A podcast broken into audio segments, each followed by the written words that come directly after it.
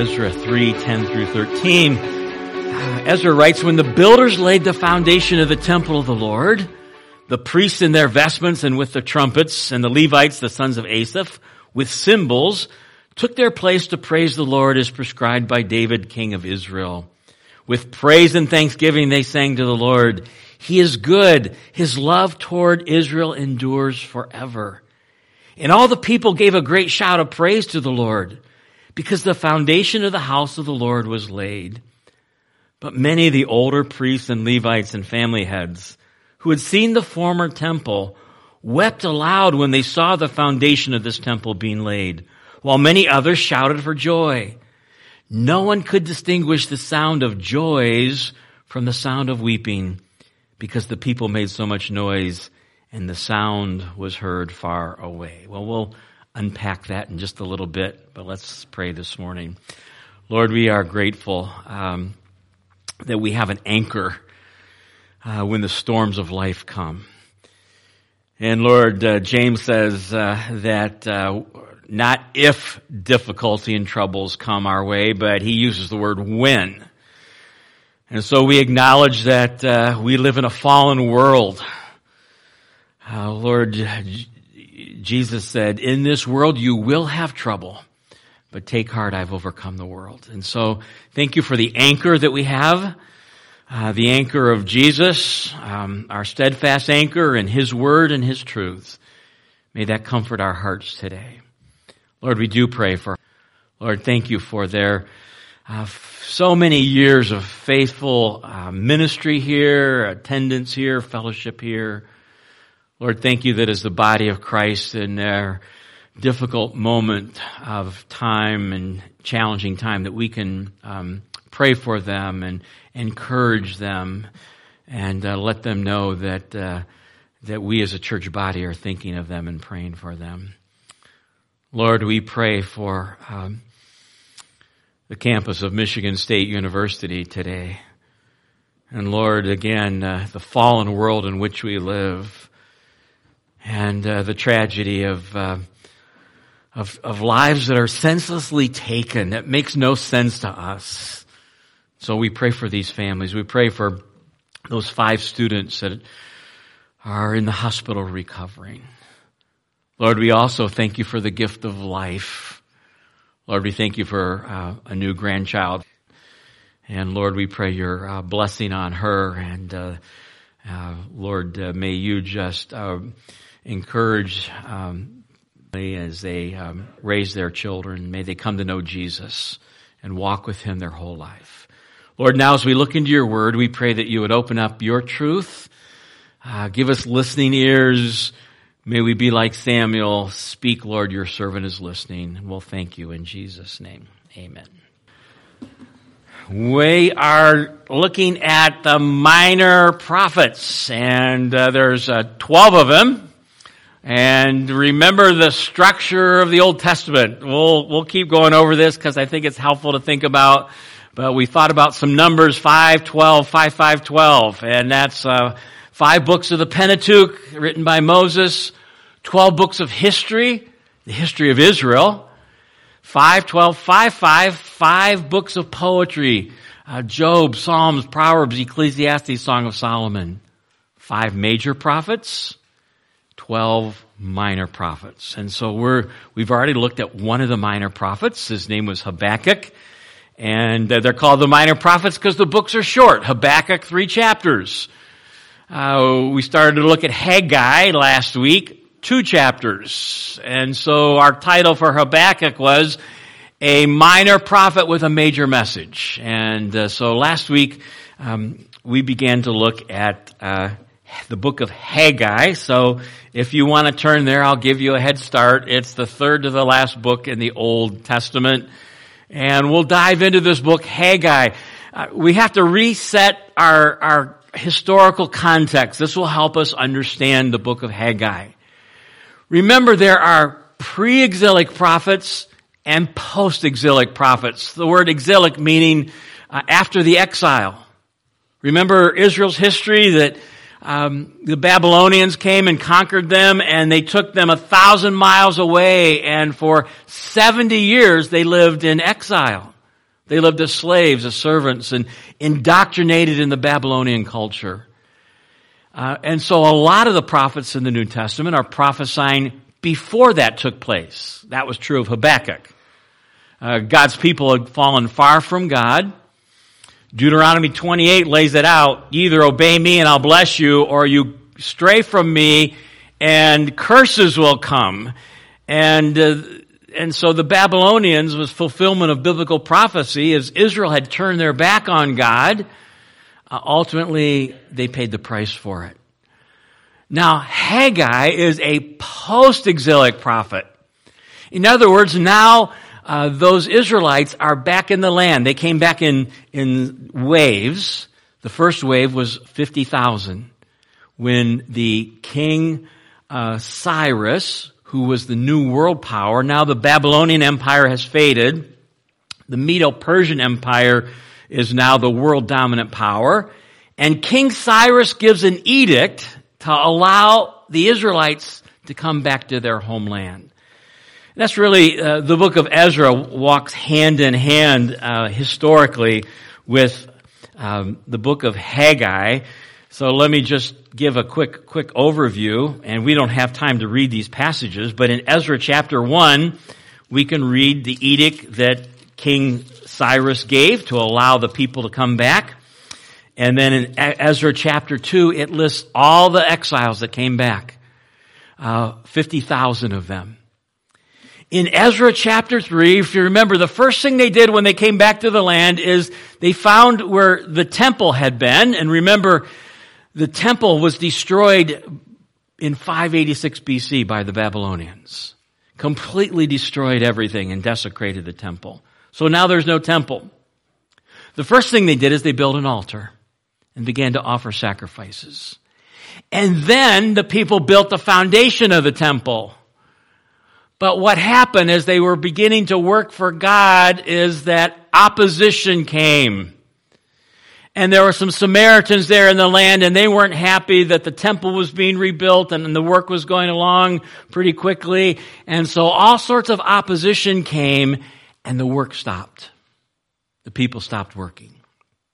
And by the way, uh, we mentioned last week just as part of the application uh, that when you begin to do some work for God, when you begin to get busy doing what He calls you to do, here, here's a hint: expect opposition. It's it's coming because now you're in, now you're in spiritual warfare, and and there's somebody uh, called uh, Satan who begins to work, and so expect opposition. Well, the people faced opposition and they stopped working. They got discouraged and they quit. And that's where Haggai comes in because the foundation of the temple was finished in 534 BC. Haggai comes along and he gives four messages. They're all dated to the very date. Uh, so there's four messages. Haggai comes along in 520 BC. So for 14 years, the people have been back in the land and the foundation's been built but there's no temple. There's no walls. And so we looked at Haggai chapter 1 and uh, began to look at God's message. It was given uh, on September 1st, 520 BC. It's laid out for us in the second year of King Darius. This is Haggai 1-1. On the first day of the sixth month, the word of the Lord came through the prophet Haggai to Zerubbabel, the political leader, the governor to Joshua, the spiritual leader, and to, uh, as the high priest. And here was the message. First of all, we looked at the, the, people's excuse. This is what the Lord Almighty says. These people say, the time is not yet come to rebuild the Lord's house. So, uh, they were giving excuses to God. For 14 years, the foundation was sitting there with no walls, and everybody said, God, it's not time to, to, to rebuild the temple. It's not the right time. And so God asks a very probing question. We looked at it. This is all review. Verse 3. Is it time for you yourselves to be living in your paneled houses while this house remains in ruin? You've already remodeled your house since you've been back in the land. And to paraphrase, you've already got your lake house finished and my house doesn't even have any walls to it. And so God, through the prophet Haggai, asked this very uh, probing question. And we looked at the, in verses 5 through 11, the problem analyzed and it was wrong priorities. And anytime we get our priorities out of line and God doesn't come first, then we usually run into difficulty and problems. And God lays it out for them in um, in verse five. He says, "You're experiencing difficulty." Uh, verse 9 rather, the last part, because of my house which remains a ruin while each of you is busy with your own house. Your priorities are out of line. And so uh, we looked at the people's response, and the people's response was they got busy and began to work. And it was three weeks after they got that message that says the Spirit of God came on Zerubbabel and the Spirit of God came on Joshua and the Spirit of God came on the people. And now we have um, the nation of Israel coming together and they're beginning to rebuild the walls of the temple just as God wanted them to do. Well, that's all background information to bring us to our passage this morning, which is Haggai chapter 2, as we think about uh, the book of Haggai rebuilding the temple. And uh, as I studied this passage, I, groups of three uh, came out to me over through the whole passage. I guess, uh, remember, uh, the TV show Sesame Street it used to be brought to you by a number sometimes, and uh, this message will be brought by the number three. Because God starts by asking three questions. And then God says three times, repeats a command three times.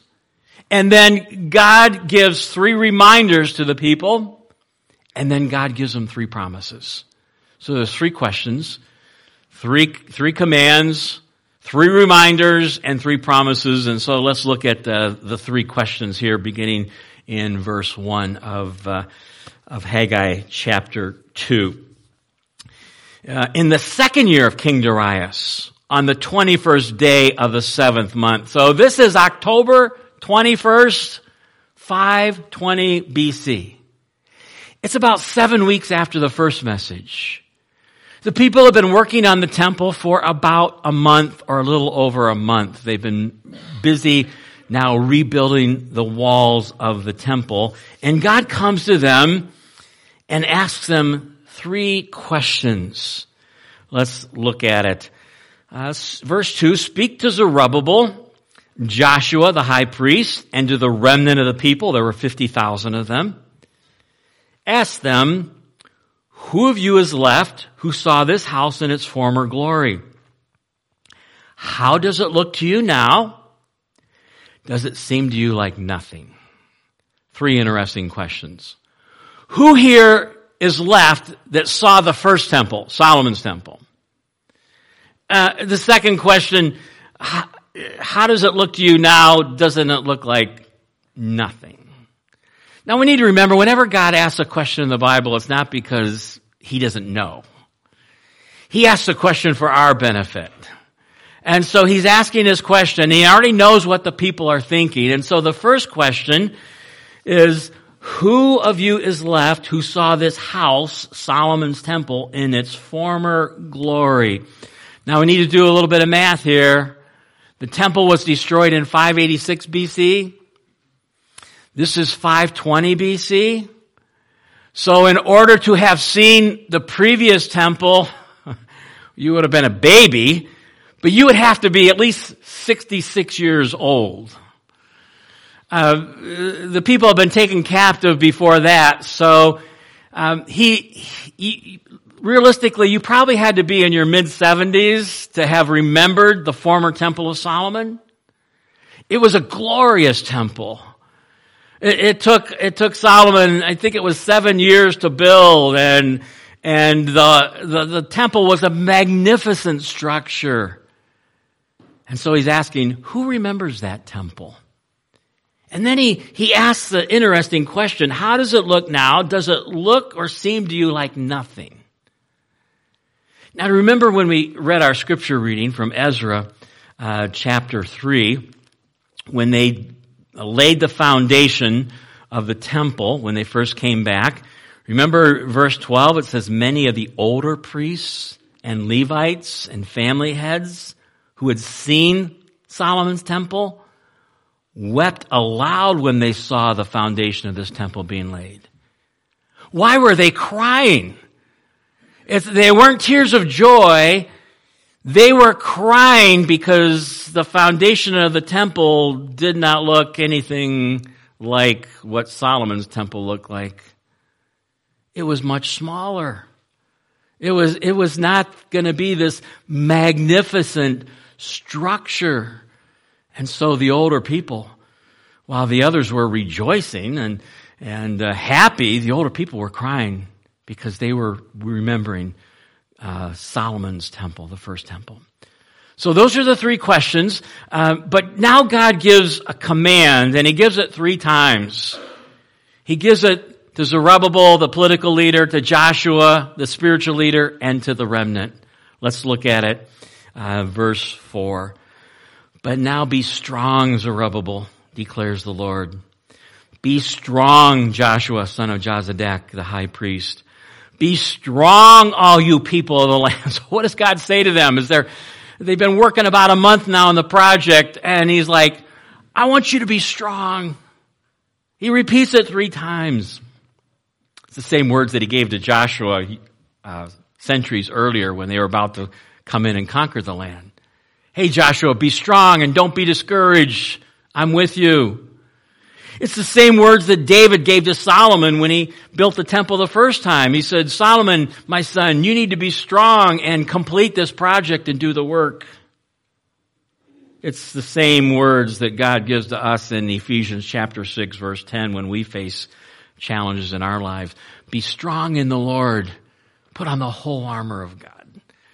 And so we need to be reminded um, when we face challenges and we face projects and uh, not to be discouraged. Um, how important it is to encourage one another. And so God comes and says, be strong, Joshua. Be strong, Zerubbabel. Be strong, all you people. And then he gives three reminders. He doesn't just say be strong and leave it there, but the last part of verse four, be strong and work for I am with you. Don't stop working. And as we look at the rest of the story, it took them four years to finish the temple. And more opposition came, just as it came the first time. But when the opposition came a second time, the people persevered and kept on working. And so he reminds them, don't stop working, keep working, keep building, don't get discouraged. The second reminder, he tells them in verse 5, um, is this. This is what I covenanted with you when you came out of Egypt. You're my covenant people, and my spirit remains among you. You need to keep on working because I'm with you, but also remember that my spirit is with you. Now, when we uh, the people started the work in chapter one, and and um, they began to build the foundation, it, it says in verse 14, the Lord stirred up the spirit of Zerubbabel and the spirit of Joshua and the spirit of the whole remnant of the people. They came and they began to work on the house of the Lord Almighty, their God. So he's reminding them, keep on working. I'm with you. And guess what? My spirit is with you. Now remember in the Old Testament that the Holy Spirit kind of came and went and empowered people for special tasks. And uh, we look at that in the life of Samson as, as one of Israel's judges. The Spirit of God was with him, and then the Spirit of God left. We're in a far different position, aren't we, in the church age, because the Spirit of God lives within us. But he's reminding them, uh, don't do this in your own strength. My Spirit remains among you, and then thirdly, here's what he reminds them. Do not fear. Verse 5, last part. Do not be afraid. One of Satan's greatest tactics in our lives is fear. He wants us to be afraid.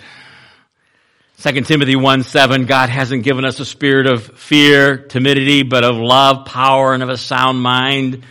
Satan loves to keep us enchained in, in fear. I love Psalm 56, 3 and 4. It's, it's a great, great promise and a great verse, a very simple verse. But Psalm 56, when I am afraid, we're all going to be afraid. We get afraid as, as kids. Um, our fear really never leaves us. Our fears kind of change and morph as we get older. When I am afraid, I will put my trust in you. In God, whose word I praise, in God I trust, and I am not afraid. And so, don't be afraid. Keep working, keep building the temple. And we need to be reminded of those words as well. Don't let fear uh, grip your heart. Uh, June Hunt wrote a little booklet called Fear No Longer Afraid. And let me just quote from that book. Here's the wrong belief. The wrong belief is I have no control over my fear. My only recourse is to avoid all fearful situations. That's, that's wrong thinking. Here's, here's the right belief. As I face my fear in the strength of the Lord, my fear will not control me. Christ lives in me, and as I focus on His perfect love and His perfect truth, I will feel His perfect peace in the midst of every fear producing situation. We're all going to be afraid. But that's an opportunity to what? To put our trust in God, in God alone. Well, the passage concludes with uh, three promises then, and we'll look at them quickly, and then we'll look at some application truths. So, uh, three questions uh, three times repeated command, be strong, be strong, be strong. Three reminders. Now, here's the three promises as they're rebuilding the temple. Here's the first one. A day of judgment is coming. A day of judgment is coming. This is what the Lord Almighty says. In a little while, in the context, it means suddenly, not in a short period of time, not like in two or three weeks. It means suddenly. I will once more shake the heavens and the earth, the sea and the dry land. I will shake all nations and what is desired by all nations will come and I will fill this house with glory, says the Lord Almighty. My one study Bible says when God promised to shake all the nations, he's speaking of both his present judgment on evil nations and a future judgment coming in the last days i.e., the book of Revelation. Uh, what does Jesus say in uh, the uh, Olivet Discourse in Matthew chapter 24, which is a, a, a teaching on the future? Uh, Jesus speaking to his disciples, immediately after those days of distress, the sun will be darkened, the moon will not give its light, the stars will fall from the sky, the heavenly bodies will be shaken. Then will appear the sign of the Son of Man in heaven, and then all the peoples of the earth will mourn when they see the Son of Man coming on the clouds of heaven with power and great glory. He's reminding them there's a day of future judgment coming when God is going to shake the nations and shake the heavens and and as I mentioned, i.e. the, the book of the book of Revelation. Uh, there's a second promise here, and it's found in verse 8. And it's this God owns everything. It's an interesting statement. The silver is mine and the gold is mine, declares the Lord Almighty. God's never lacking in resources. God owns everything. The song says the cattle on a thousand hills are his. He never lacks resources. God owns it all. We need to be reminded of that as well, don't we? That we're simply stewards of what God has blessed us with. And that God owns everything. And so he reminds the Israelites that, that the silver is his and the gold is his. But I want to camp for a little longer on this third promise. This is interesting. The third one is that the glory of this temple will be greater than the glory of the former temple. I might say, well, wait a second. I thought when we read in Ezra that when the older people who remembered the first temple saw the foundation of the second temple, they were crying because it was going to be so much smaller and, and not as glorious as Solomon's temple. And here God comes along and he says, the glory of this temple will be far greater than the glory of the incredible temple that Solomon built. Verse 9, um, the last part says, And in this place I will grant peace, declares the Lord Almighty. So what is, what is God saying here? Well, while uh, Solomon's temple had occasionally the glory of God come on it, and it was uh, something called the Shekinah glory. You won't read the word Shekinah in the New Testament, but it's just a description of, of God's Spirit and God's presence that would uh, uh, fill, fill the temple. That happened at the dedication of Solomon's temple. While that happened a few times in, in Solomon's temple, the glory of the second temple will be greater. Why? Guess what? Guess who's going to walk into that temple? Guess who, well, is going to be first carried into the temple? The Messiah. That when Jesus was eight days old, Mary and Joseph came to, to uh, do the naming of Jesus and, and what was required to give offerings and the Messiah came into the temple carried by Mary and Joseph. And remember, I think it was Simeon that, that took him in his arms and says, now I can depart in peace because I've seen the Messiah. A little later on, uh, Jesus probably many times went to the temple as was required three times a year of Jewish males to, to physically go to the temple to celebrate one of the feasts. Jesus probably went along with this family many times. In fact, the only story that we have in the Bible of Jesus as, as a young person or teenager was when he was 12 years old. And here they are. They went to the temple to celebrate one of the feasts and now they're on their, their, their way home and they're traveling in groups and Mary looks at Joseph and says, uh, where's Jesus? And Joseph says, well, I thought you had him. And uh, Mary says, I thought you had him. and they look around, he's not there. So they turn around and they go back. Uh, what's Jesus, as 12 years old, is interacting with the, the rabbis and the teachers in the temple. Why did God say the glory of the second temple is greater than the glory of the first temple, it's because guess who came into the second temple? The King of Kings. The Lord of Lords was physically present there. And that's what makes a place glorious. The presence of the Lord. And so the third promise is this temple is more glorious than the first because Jesus is in it and was in it and walked in it.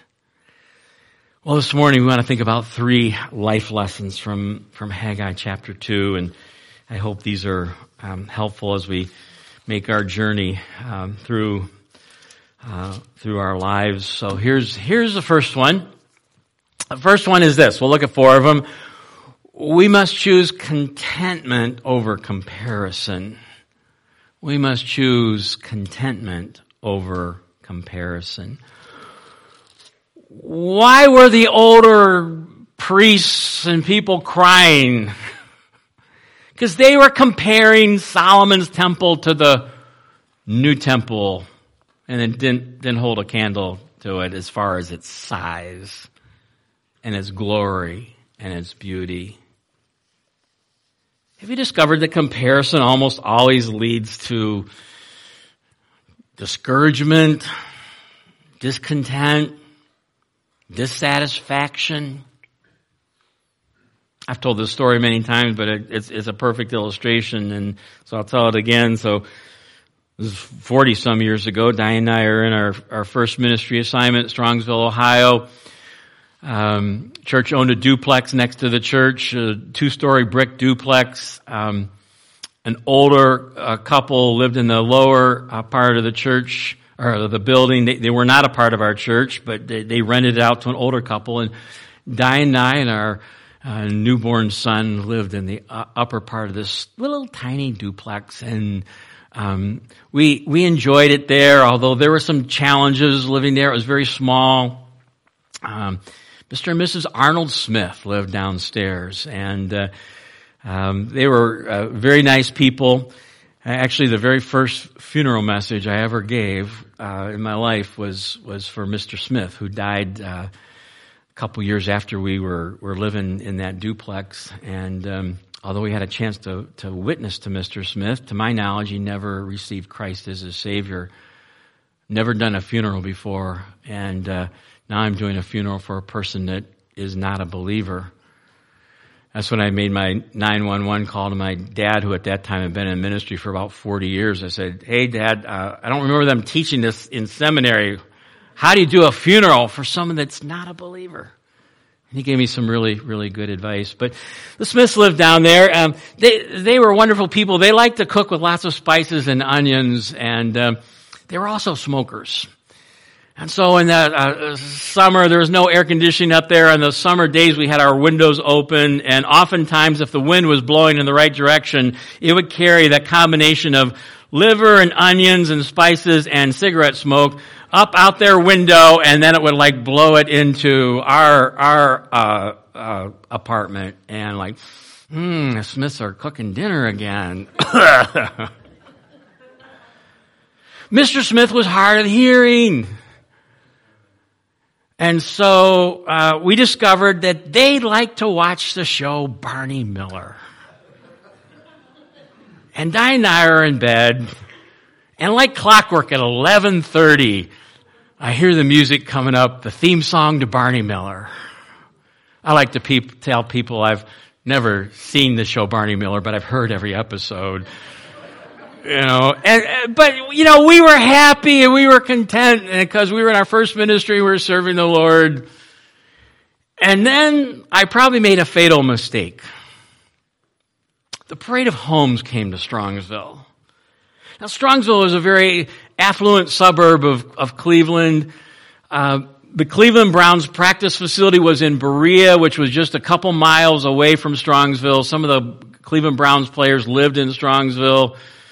Uh, one time, one of their players came and visited visit our service. I remember meeting uh, Charles White, who was a Heisman Trophy winner, winning uh, running back from USC, played for Cleveland Browns.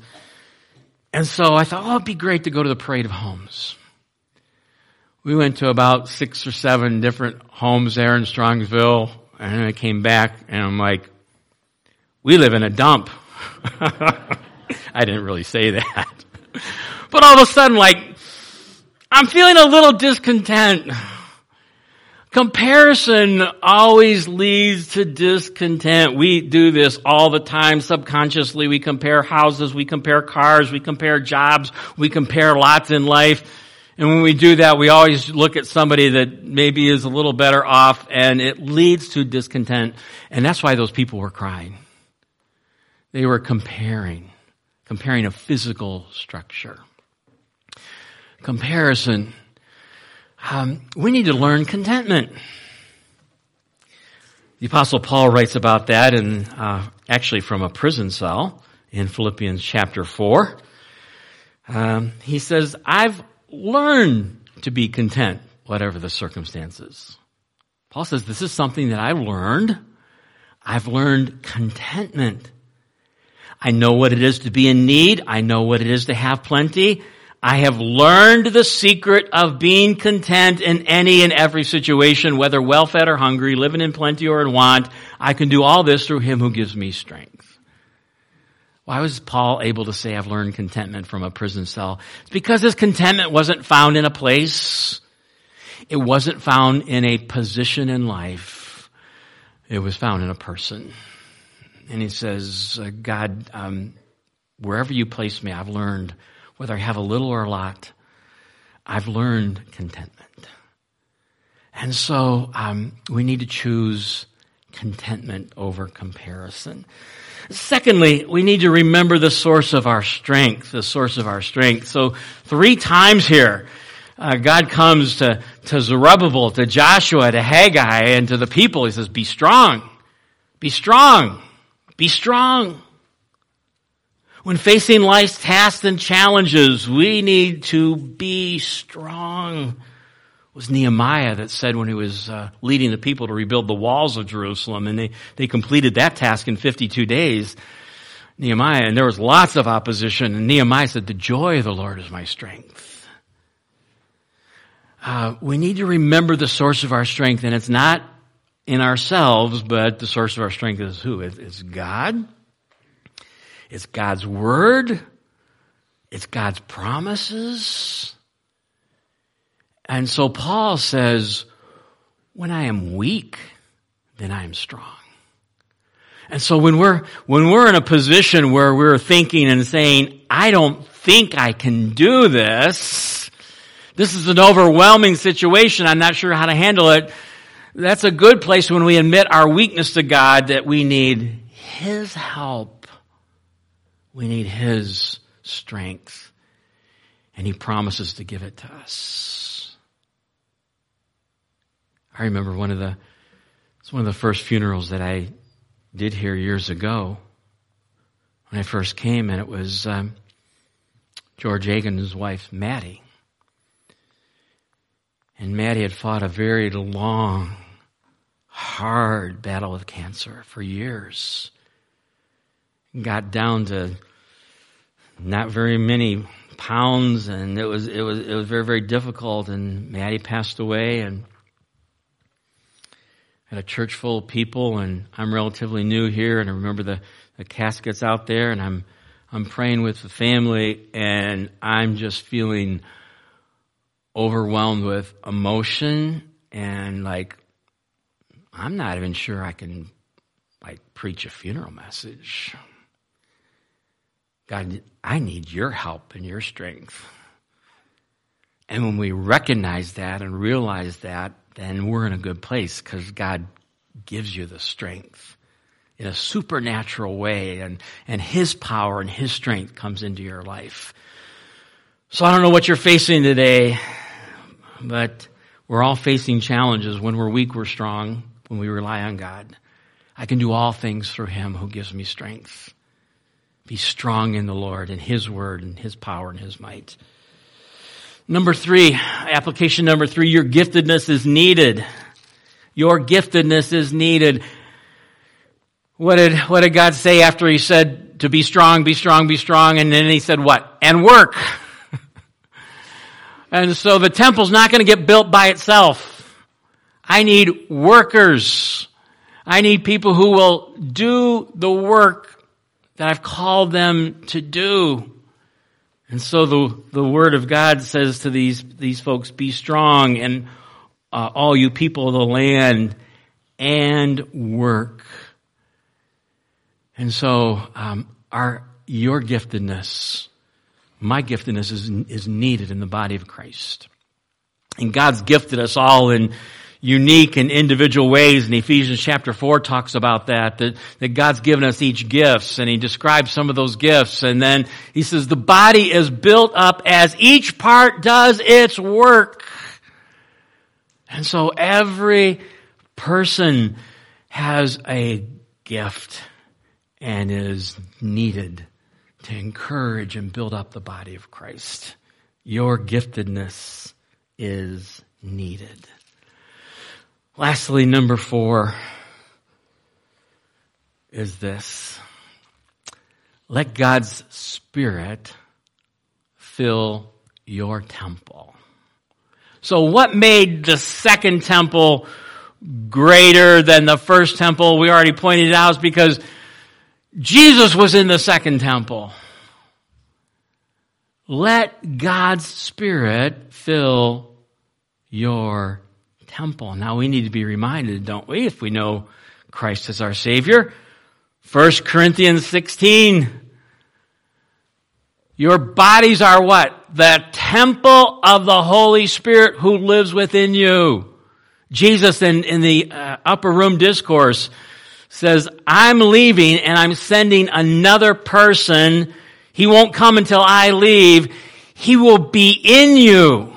That's the difference, Old Testament, New Testament. And so if you know Christ as your Savior, let God's Spirit, His Holy Spirit and His presence fill your temple.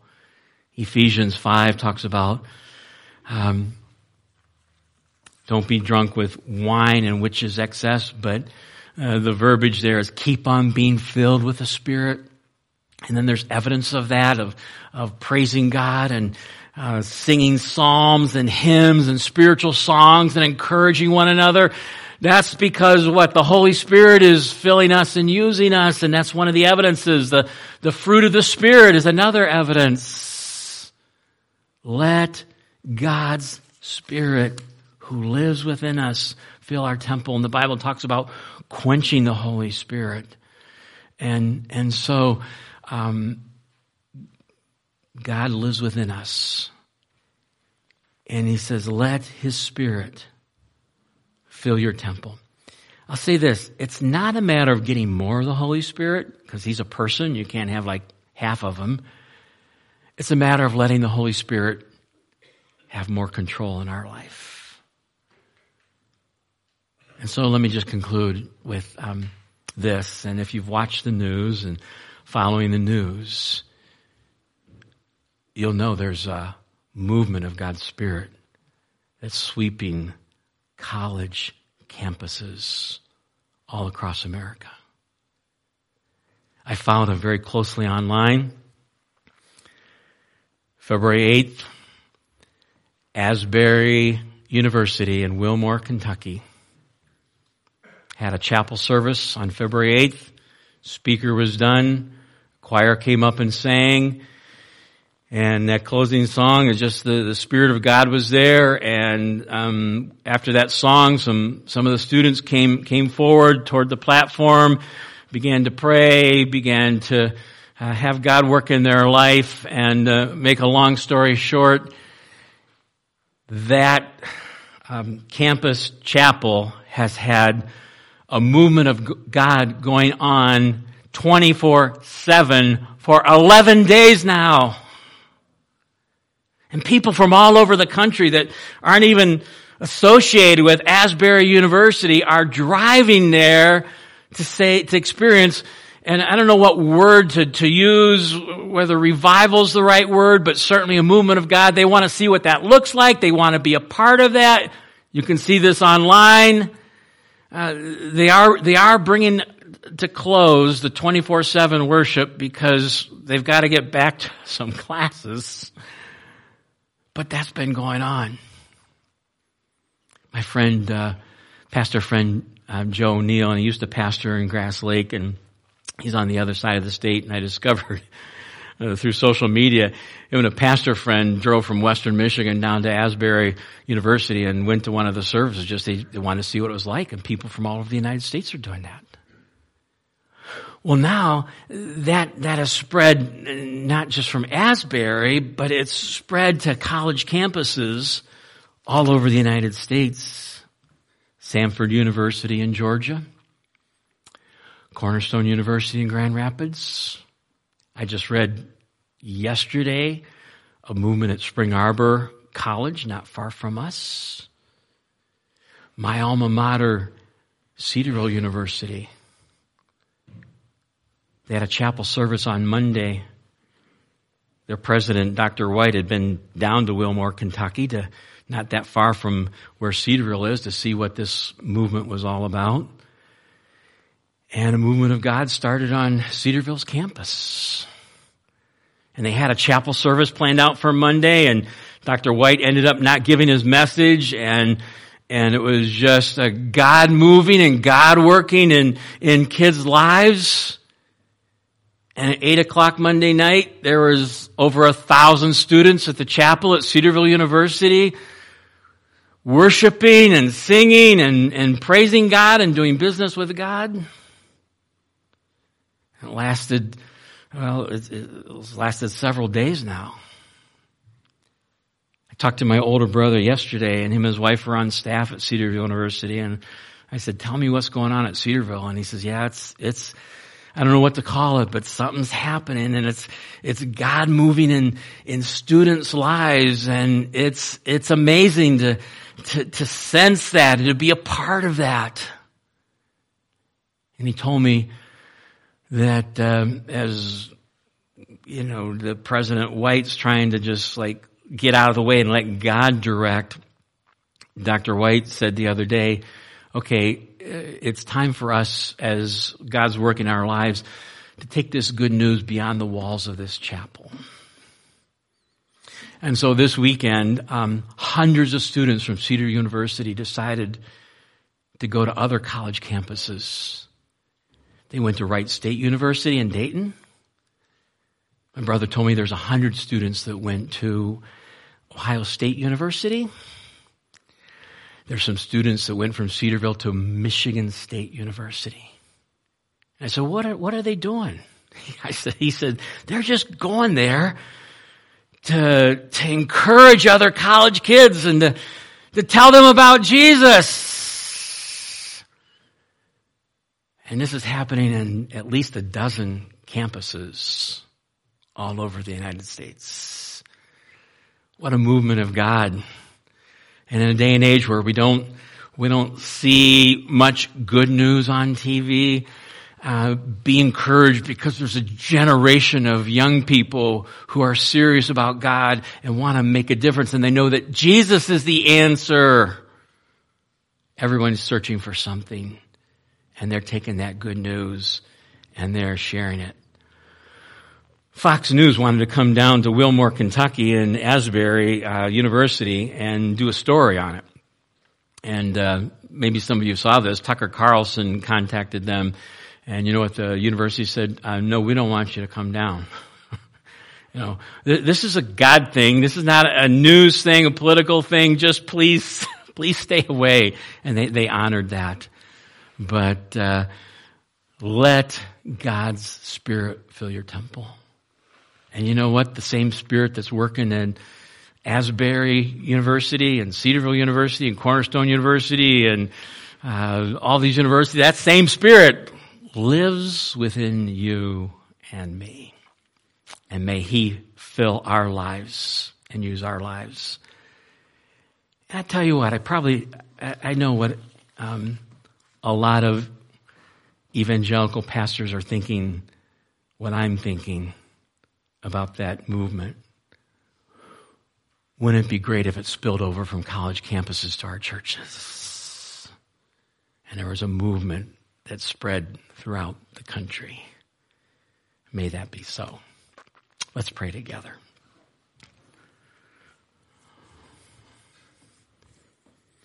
Lord, we humbly bow before you this morning.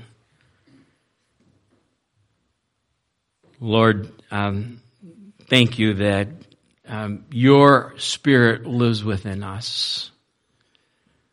Lord, thank you for the reminder that what makes something glorious is not the external, not the size of a building, but what makes things glorious is your presence. And so may we sense your presence today in our midst. May the Spirit of God uh, speak to each of us. Lord, may we worship you in spirit and in truth. And Lord, we, we thank you for the, the movement of God that is happening on college campuses. Lord, may it continue. May it spread. May our country um, turn back to you. And Lord, may it start with uh, each of our individual lives. And we will thank you in Jesus' name.